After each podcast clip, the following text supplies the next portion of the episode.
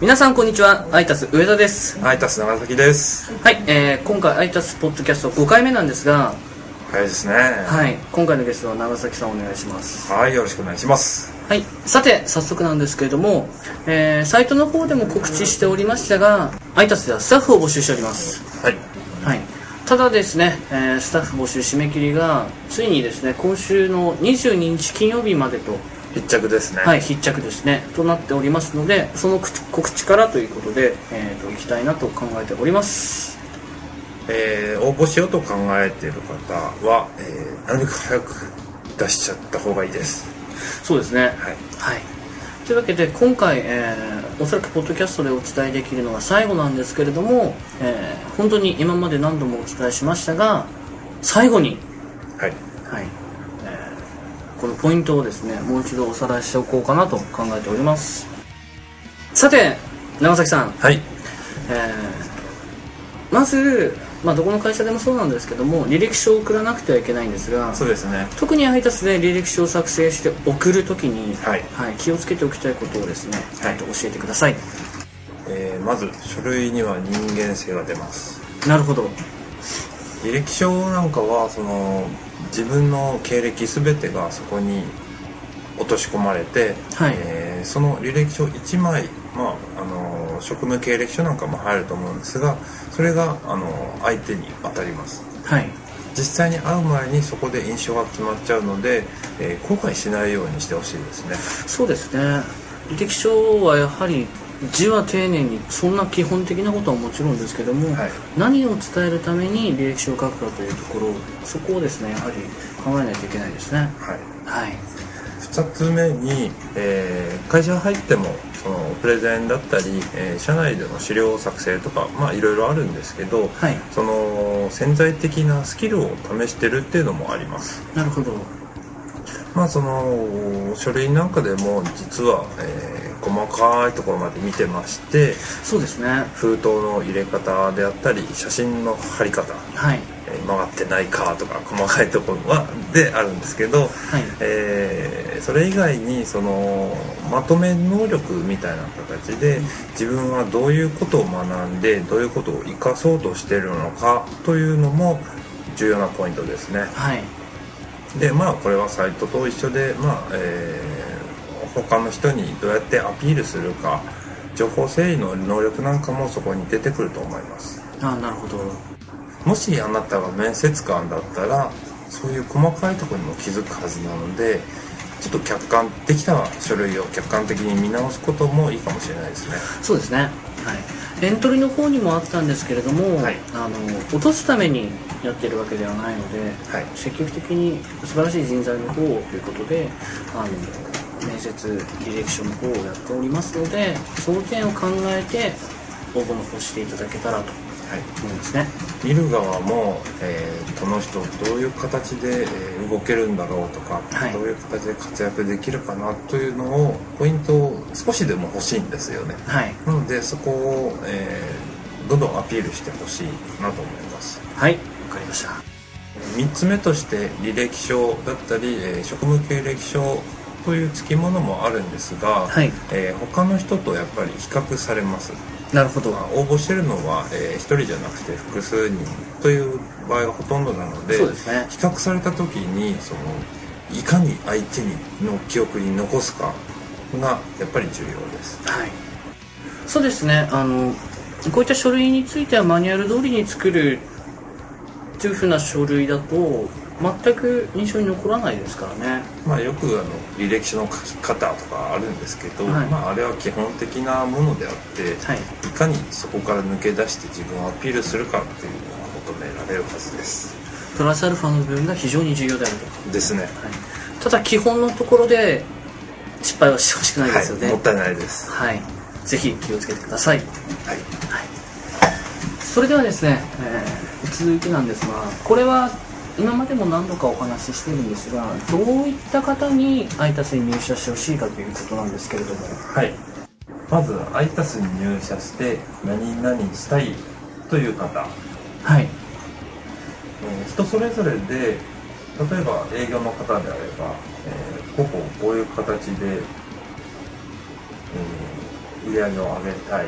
制作の人であれば、えーこういうサイトを作作りたいはいそういう人ってすごい多いと思うんですけど、ここの部分で、えー、ITAS の方向性とシンクロする方、はいえー指示理解してくれている人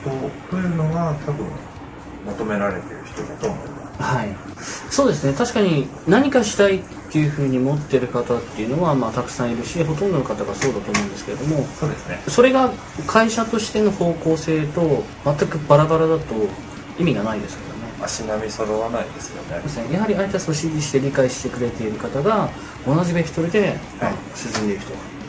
まあ今いるスタッフと同調してどんどん勢いがつくと一番いいですけどね。はいそうですねはい。はい他にありますか2つ目がですね、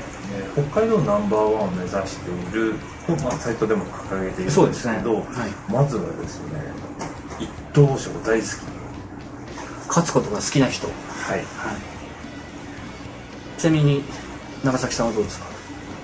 大好きですあそうですか どんなことにおいてもやはり勝つことが好きですかあのー社内のスタッフの人にも時々その競争心みたいのが出てきまして、はい別には負けてらんねえというのなるほはありますねどはい、社内社外ともにですけれど、はい、重要ですよねそうですね、はいこれがないと、えーどんどん良くなっていけないですねはいただですね、はいえー一等賞大好きだけではダメではいその一等賞になるまで過程辛く厳しいものかもしれないんですが、はいそれを楽しめる人というのも、えー求められている要件です、そこ重要ですねはい、はいそれを楽しめないとですねやっぱり途中で、えー大変だなーって思ったりするんでもうどんどん自分で楽しくできる人ですね、そうですねあのーやはり楽をしているだけでは全然北海道ナンバーワンにはなれませんし、はいはいそういった厳しくてもちゃんと目標に向かってはい進んでいける方そういった方ですねはいはいそれではそういった方をお待ちしているとはいでこの話なんですけれどももちろん我々スタッフの意見もあるんですが特に代表石川はよく話をしますよね、断るごとにできますねそうですね、これは入社する前はもちろん入社してからももちろんずっと考えていかなくてはいけない問題というか与えられた課題だし、やらなくてはいけない義務なので、はい特にアイタスというのは実はそんなに、えースタッフも多いわけではないですし、はい確立されたやり方というのも、えー目立ったものはないですはいなので自分でどんどん切り開いていって、えー自分の地位を確保できる人このこんな人がいるとかなり強くなれるえー入れ物になると思います、ね、実行できる人ということですねはいなるほどただあれですよねあの私もよく言われることなんですけれども、はいあの実行するまでの時間ですよねそうですねただ実行する結果というのももちろんあるんですがそこに至るまでのスピードというのもかなり重要ですそうですねまあ、えーやってることは、えー趣味の延長ではなくて、えービジネスとしてやっていくものなのでそこを忘れないでほしいですねああそうですねでね趣味でウェブサイトを作っていてその趣味を延長線では全然話にならないとはいなるほど働きながら、えーお客さんから対価を得ているわけですから、はいそこは、えースピードアップを常に心がけてはいどんどんやってもらいたいですねはいわかりましたはいそれではいろいろとお伝えしましたが、えー今回のスタッフ募集については、はい今週の金曜日22日必着となっておりますので必着ですはい、今話した内容それから、えーサイトに書かれている内容についてもう一度再確認して、見直してくださいはい、そして応募の方をしていただきたいなと考えておりますはいさて次です話を変えまして SEO について少しお話をしたいんですがほぼはいあのー本屋さん人ですねはい SEO 関係の本すごいですね多いですね最近はい一コーナー占めてますはい多いですね、はい、ただあの実際にウェブサイトを制作する側からしてそのはい SEO というのは本当はどういったものなのかっていうのをですね、はいお聞きできたらいいなと思ってるんですけどはい、その SEO っていう言葉が最近独り歩きしていて、はいかなりあの意味がいろいろな風に捉えられてるなというのを最近すごい感じるんですよね。なるほどで、えー本質はあのサイトの効果を上げることはいなのでアクセスアップしたいとか、はいそういうのはちょっと、えーベクトルが変わってくるんですよね。はいでえーまずその SEO をあれこれ試して、えー検索エンジンの上位に出るようになったとはいで、えーどんどんアクセスが増えていったけどサイトにある情報が特に有益じゃなければ上位でもあんま意味ないんですよねなるほどそうですねあの私のプライベートでインターネットを使いますけども、はいあの